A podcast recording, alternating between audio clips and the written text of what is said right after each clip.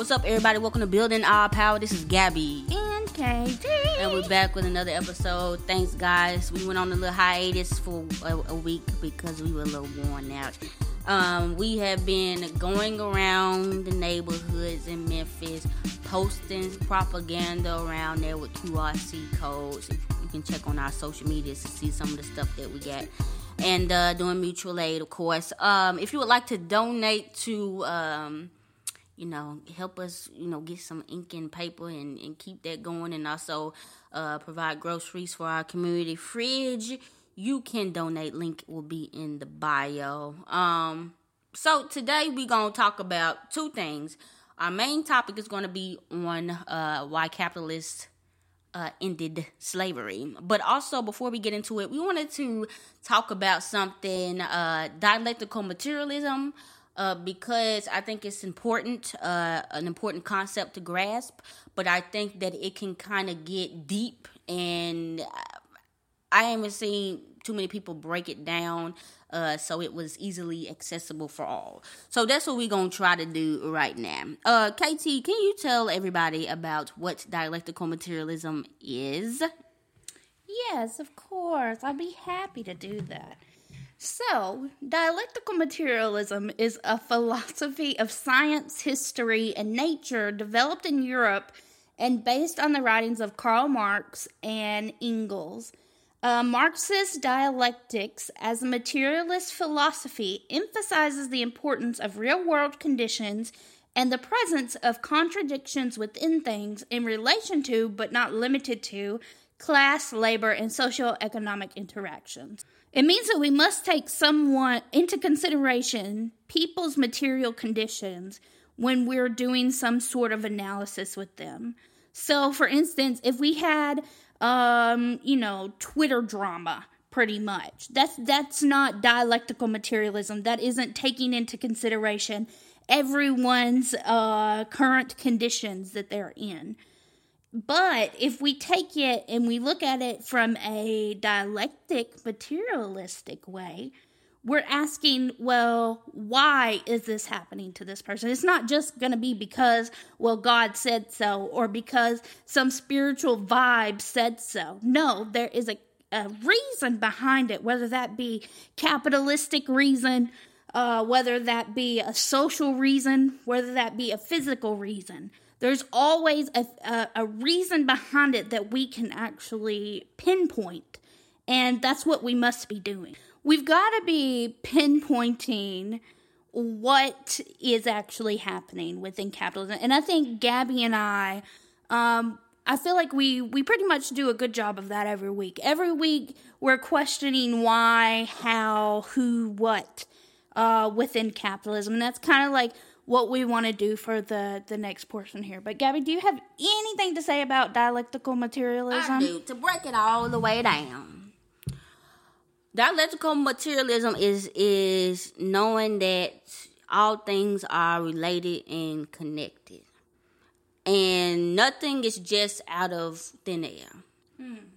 so uh you got stuff that you know like the development of the quote unquote western world and uh the the poor in the the, the global south a lot of people, American history, Western history, will teach you that this is just because the Westerners just some for some reason just had more willpower, more brain power, more smarts, more this, more that. But no, that's not true. If you are born in this system and you're you've been indoctrinated, that may be what you believe. But when you actually look into the facts and the history, you go from now and work your way on back oh, now we learn about colonialism. Okay, why did the Europeans colonize? Oh, well, in their country, they couldn't grow shit. So they had more time and, and had the the reason to invest in uh, boats and things so that they can find people who did grow things so that they can have those things. And it, it's just it's just knowing that everything is connected everything. Even like why do white people think that they run everything. Mm-hmm. You could say it's just because white people are evil. I believe that, but that's not dialectically correct. You know what I'm saying? We have to go through why. Oh, they've been programmed by white supremacy. Why is white supremacy needed? Oh, to enforce capitalism. Why is it needed to? So it's it's just that frame of thinking, and this frame of thinking is totally against the American way. The American way, the Western way of thinking, is is based in evangelical Christianity, which 100% rejects dialectical materialism. It actually shames people for wanting to to have evidence and proof of things. Yep. They shamed Tom Thomas. Doubting Thomas they called him. All that man said was, I don't know if you really Jesus. I didn't see you that somebody you were dead. He ain't never seen nobody being raised from the dead. And all he said was, Hey, can I just see the scars? Oh no, doubting Thomas. So that becomes the way we're programmed. You're programmed not to think. You're not you're programmed not to say why. You're programmed to just accept stuff. Christianity, Jesus is real.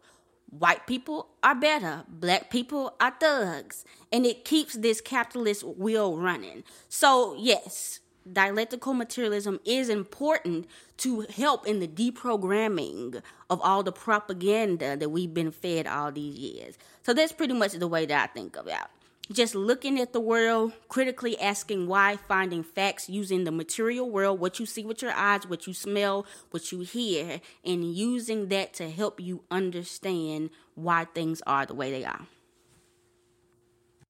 So, like I said, uh, Gabby and I try to use dialectical materialism all the time. Uh, we we never really say the word because we're not that type of people who literally cares about the verbiage. But we are always looking at a critical view of that. And with that being said, we're actually going to go ahead and use that to uh, analyze why capitalists ended slavery and how it benefited them. Okay, so when we think about why would capitalists end slavery, we gotta look at it through dialectical materialism, aka it wasn't just a change of heart aka it wasn't just people just went racist no more. We got to look at what material factors, what was going on in the world, what economically was going on that made America say, yes, slavery ain't finna work for us no more. And what do we always say? America is a doggone corporation. Everything is centered around money. No decision is made if it's not going to have an economic interest. So, boom. We are in 1820s. We already know the history of slavery. The slaves came. We know all that. Whoop de doo. Cotton gin. There becomes a boom in cotton becomes the number one export out of America. People are making millions. People are investing all over the world in this boom that we have. Black bodies are being used as collateral for mortgages on houses. Black people are being used as collateral for all types of, of, of investments. It's, it's, it's, it's wild. So things are going good now things are going good. The North is also not only getting money from that investment, but the South is bringing uh, the cotton to them first, and they are starting to industrialize. They are starting to uh, get in on this movement in the Industrial Revolution.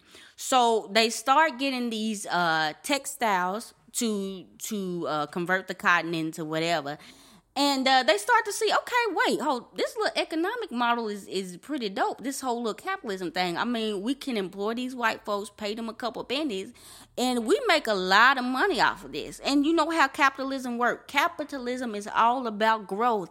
You can't just have one industry plan No, you got to have more factories, and it can't just be in cotton no more. No, we got to make something else.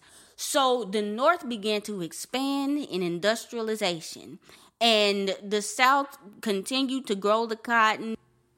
Okay, so that's what's going on in America. But to get even more clarity, let's look into Great Britain because Great Britain ended slavery uh, in the 1840s. So, what were the material realities for the rich at that time and the capitalists that made them say slavery ain't, we don't need slavery no more? So, uh, there were the re- diminishing returns of the African slave trade itself. As you know, on that boat, a lot of slaves died. Um, mm-hmm. With slavery, you had to feed the slaves, you had to clothe the slaves. Slaves got sick Slaves died while working. Slaves get pregnant. Uh, so these were all liabilities that you had to soak in in hope that the export was great enough to combat that. In the South, it worked because they were growing a, a humongous export. In Britain, the West Indian Sugar Company got bankrupt through the Haitian Revolution. They was getting in competition with Spain. Like it was, they had a lot going on, and slavery was it was too much. It was easier to just invest in America. What they got going on, they got a good little system. We just gonna put our money in there. They also had uh, the consolidation of the empire in India, and they were doing trade, a lot of trade with opium and drugs with China. Like they had all these other avenues that were uh, less liable. So basically, it was cheaper for them to just invest in something other than uh, housing slaves. Yeah, yeah. And if you want to get crude with it, like let's think about our material realities. Right. Uh, we're not going to be owning people. We'll talk about if we own some cows. If I had two hundred thousand dollars and I had the choice between uh, owning cows, herding them up, selling their meat and their milk, or investing two hundred thousand into the stock market, what's gonna be uh, the least the least amount of work. The least risky. The least know? risky. The, to be honest, it's going to be putting it into the stock market, even because you know that cows, we need meat. Everyone is always going to be able to eat meat, right? So if you invested into whatever that might be, whether it's the stock market or even the company that is creating said meat, like Tyson mm, for chicken, then that's going to be way more cost efficient for you to just get that return over and over and over instead of you having to hire people, pay people, do this, this, and this, and this. And exactly, this. exactly. And that's what they started to see. And the North, like I said, they've already started to see that as well. Uh, exports they were getting from all over. So they were getting to the point where they didn't they at the point didn't really need the South no more. So uh let's talk about how they abolitionists. Let's not discredit abolitionists. Abolitionists did do a good job of getting the message out there of the the brutality of slavery and all that stuff. But let's think about why the North would have been a, an easier audience than the South. Okay, in the North, there were still slaves, but those slaves were relegated to domestic work. They were in the houses of the upper rich. Um, so majority of white people didn't really even see slaves like that Uh, because uh, there weren't any major plantations over there. Uh, there was obviously racism, obviously anti-blackness. It made America go round. But as far as just a constant antagonism that needed to happen, if they hated black people, it was just because they were black. They didn't hate black people because they thought they were taking their jobs. Um, so right. So in the South, you're saying that uh, white people thought that black people were taking their jobs. Black people were at were what kept the white poor, like now, right. at bay and compliant. Uh, so white poor people would say, "Well, damn, at least I'm not a slave. At least I'm not a black person. Uh, yeah, I'm living in a shack. Yeah, I ain't got food to eat. Yeah, we over here eating rats, but at least I'm not a black person." And and in the South, it was economically and politically in their best interest of the politicians and corporations to seed in everyday media and uh, in the consuming of products, everything around anti-blackness. Black people are bad. Black people are monkeys. Black people are this or that. So that the poor, like we always say, couldn't even see damn this slavery system is actually exploiting us just like it's exploiting the black people. And these plantation owners are actually our enemies and the black people aren't our enemies. So there Propaganda. was more there was more to have to to to to have to undercut in that to get those types of people on board with abolition. The north it was just a whole different political climate. You had more immigrants there. It it it just was a perfect storm with the abolition movement, with the type of people that were in the North, with the changing economic system. Just like I said, this is like the same thing we talked about with the segregation episode. It's all intertwined, and that's what dialectical materialism is talking about. All everything is is affected by everything else, material realities, the economic time, the types of people that live there, the the religious beliefs of the people. All these things helped create this uh, movement of the North eventually becoming quote unquote uh, anti-slavery or whatever. And uh, you know that caused some conflict. Civil War happened. There's some debate over why the Civil War happened and whoop it. But eventually, just like at the end of segregation, you see it's a trend the South had to to let go of the slaves, and eventually we get to where we are now, where everything's kind of synthesized, and America has become this corporate system that is making money off of the uh, the wages of everybody, the black and the white, paying them very little and recouping all of the profit. So that's kind of long story short.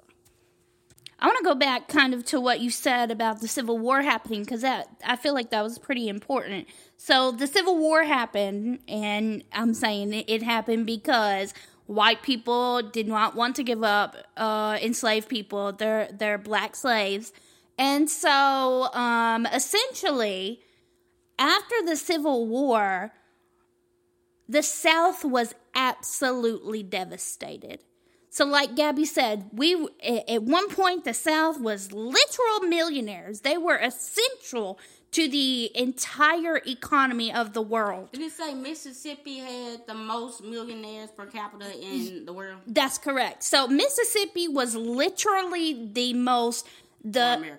Uh, yeah. in America, yeah, the most like it was huge. It was it was booming, literally.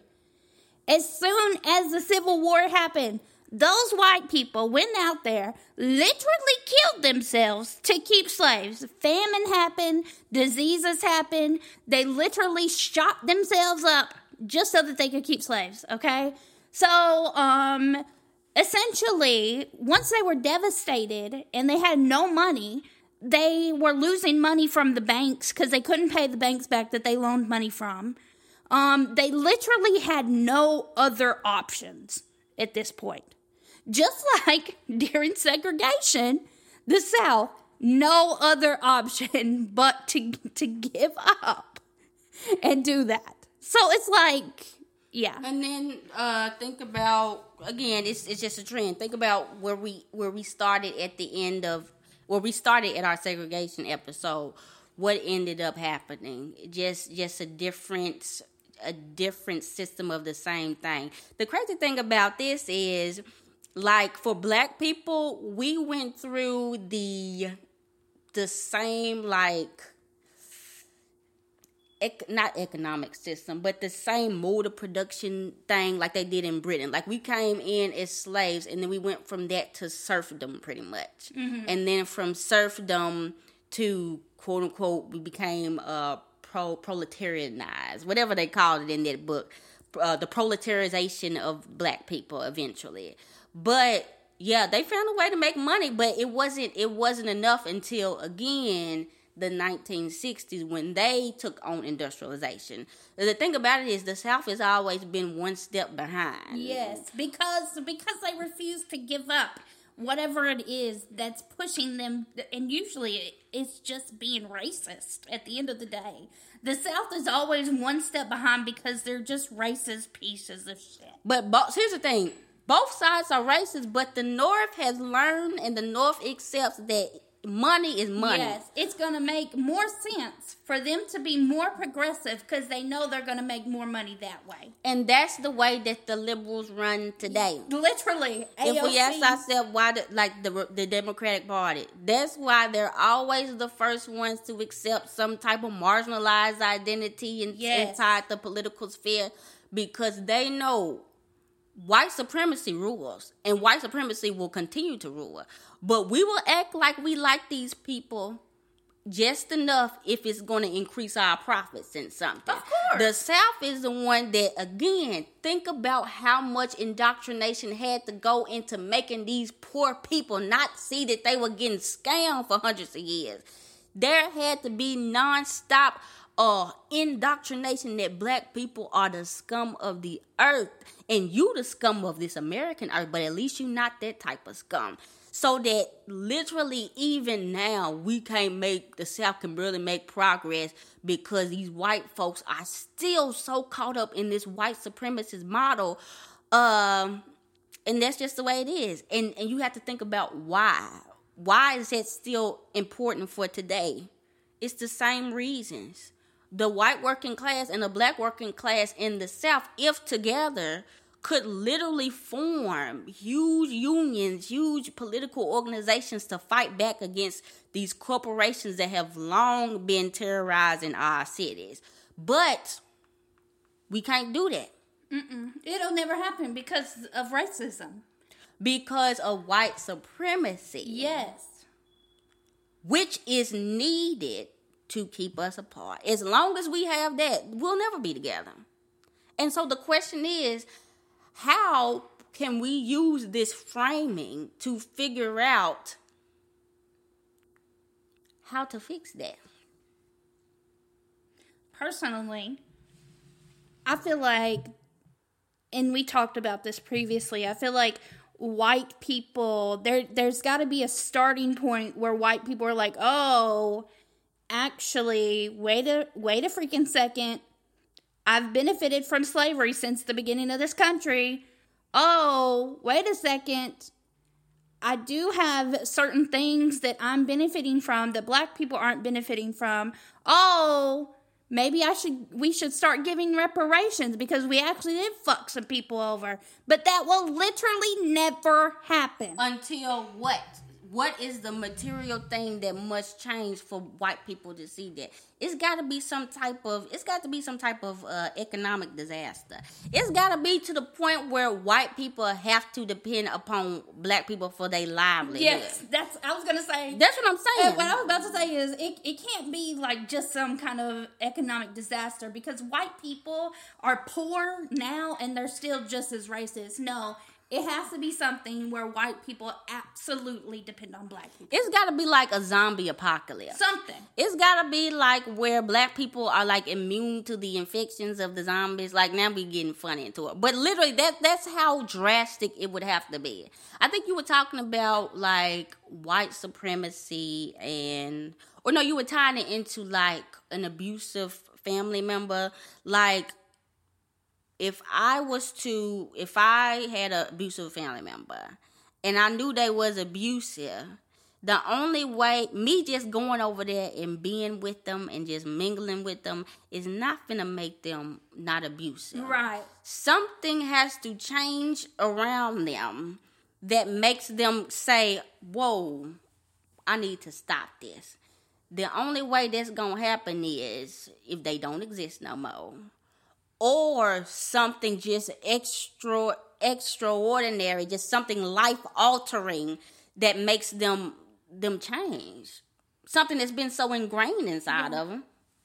Yeah, so I was actually uh, talking about like liberals, like AOC. Like, what's the purpose of her going into the system and trying to make a, a difference, a material difference? And uh, and I was saying it just physic, it just literally makes no sense. Why you would go into an abusive situation, capitalism in our case, and just constantly take that beating just for the hell of it, essentially, just so that you could change material conditions. That's not you, taking can't- no, you can't change material. You're not No, going what to. What you're doing is see this is what they do, and this is why it's good to have a this type of frame of thinking. They would say that they can change it from the inside. You can. Well, tell me how exactly you're going to change this. Like, like we got to get to that point. Like we we we are so caught up in, and we've been taught it's indoctrinated. That's the only reason in dogma, in slogans, in in in just terminology and stuff like that that we don't even sit there and say how how is this going to give me the step by step. Give me the way you finna make a system that's for 400 years been based on the exploitation of black people on poor people literally don't give a fuck literally all they care about is money how are you, this one person, these 10 people, going to go in there and do something that's going to make the capitalist people agree with you and then that's also going to benefit You're us? Not. You literally never will. There's nothing that, anything that benefits us, the capitalist going to hate. Yep. So guess what? Guess what? You're not going to vote it in. So it's not going to be voted in. Your uh, electoralism isn't going to happen. It's not going to help people. So so that's not yeah. That's what I was saying. Like it, that's a pipe dream. That's not anything that's going to happen. But that's why they don't want us to think like this. When you think like this, you can't just be caught up in we got to vote. We got to vote because of the ancestors they died. We gotta vote. But you gotta stop and say, okay, what has changed? What is going on now? How in the world is one little socialist lady going to uphold this system that is not only backed by American military, but literally every superpower in the world trades with and everything? How are you, by your little one vote, finna change that system? Yeah, this kind of took us into the conversation when we were talking about uh, like these little slogans, like you said, like they have these slogans that you hear, like uh, what's one? Uh, Black Lives Black Matter. Lives Matter. All cops are bad. Like that. um, like that's not helpful. You're not providing any type of context to it. It doesn't say, okay, well, uh, you know, all cops are bad. Like literally, all cops are bad. That includes these police officers uh, that are literally just existing in your house. Your dad is bad. It doesn't include that. We can't use slogans to get a revolution. We can't use slogans to change material conditions.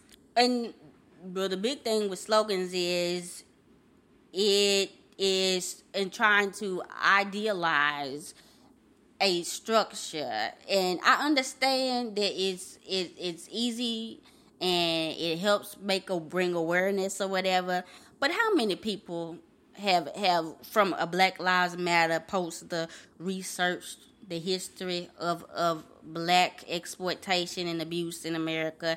How many people from looking at an ACAB poster have researched where the doggone cops came from? Like, what's the point? Even? We, I, I it's it's, it's it's just the way that we are. It's just we like slogans and we like this. Just It's gonna get co-opted America. by liberals. That's my thing. At the end of the day, it literally doesn't matter what you come up with. It's gonna get co-opted. it's going to get co-opted if it's not if it ain't the real deal if it's something that's like flowery language now i said if we had something like all black or black lives are still being exploited and abused in this American system and need and America needs to be destroyed. saying that's too many words for them. That's too many words, but that is a slogan that explains concretely what the problem is and what needs to be done. Bam. It ain't some ideological, ooh. And that's where we got to get away from. All cops are bad. Cops were created to enforce capitalism and are used as a tool of the capitalist and Yes. the state to keep us in line and not demanding equality. Let's put that on the bumper sticker. that ain't no question with that. It's built in facts. It tells you what needs to be done. Boom. And yeah, so I think th- this was really just all over the place, but it was just to kind of, I hope it's kind of help y'all see throughout all this talking what exactly dialectical materialism is and dialectical materialist thought. That was it called? Materialist, histor- historical materialism. Yes. Yeah. And uh, that's kind of what we wanted to do. So um, I hope it's helped somebody. I hope y'all understood what we were talking about. Uh, again, before we leave. We are passing out propaganda. We're trying to educate our neighborhood. We're trying to feed our neighborhood. If you would like to contribute to that, the link will be in the description. Um, also, you can hit us up. You hit KT up at KT underscore does art. Hit me up at Gab Beats Music. Uh, anything else you want to say? I want to say that uh, this has been a, a, a longer episode than normal, and I appreciate everyone who does listen to us. Uh, like Gabby said, we were we've been kind of a AWOL on Twitter and everything else, but we will get back to it we're not so exhausted. So this has been Gabby and KT. We're out.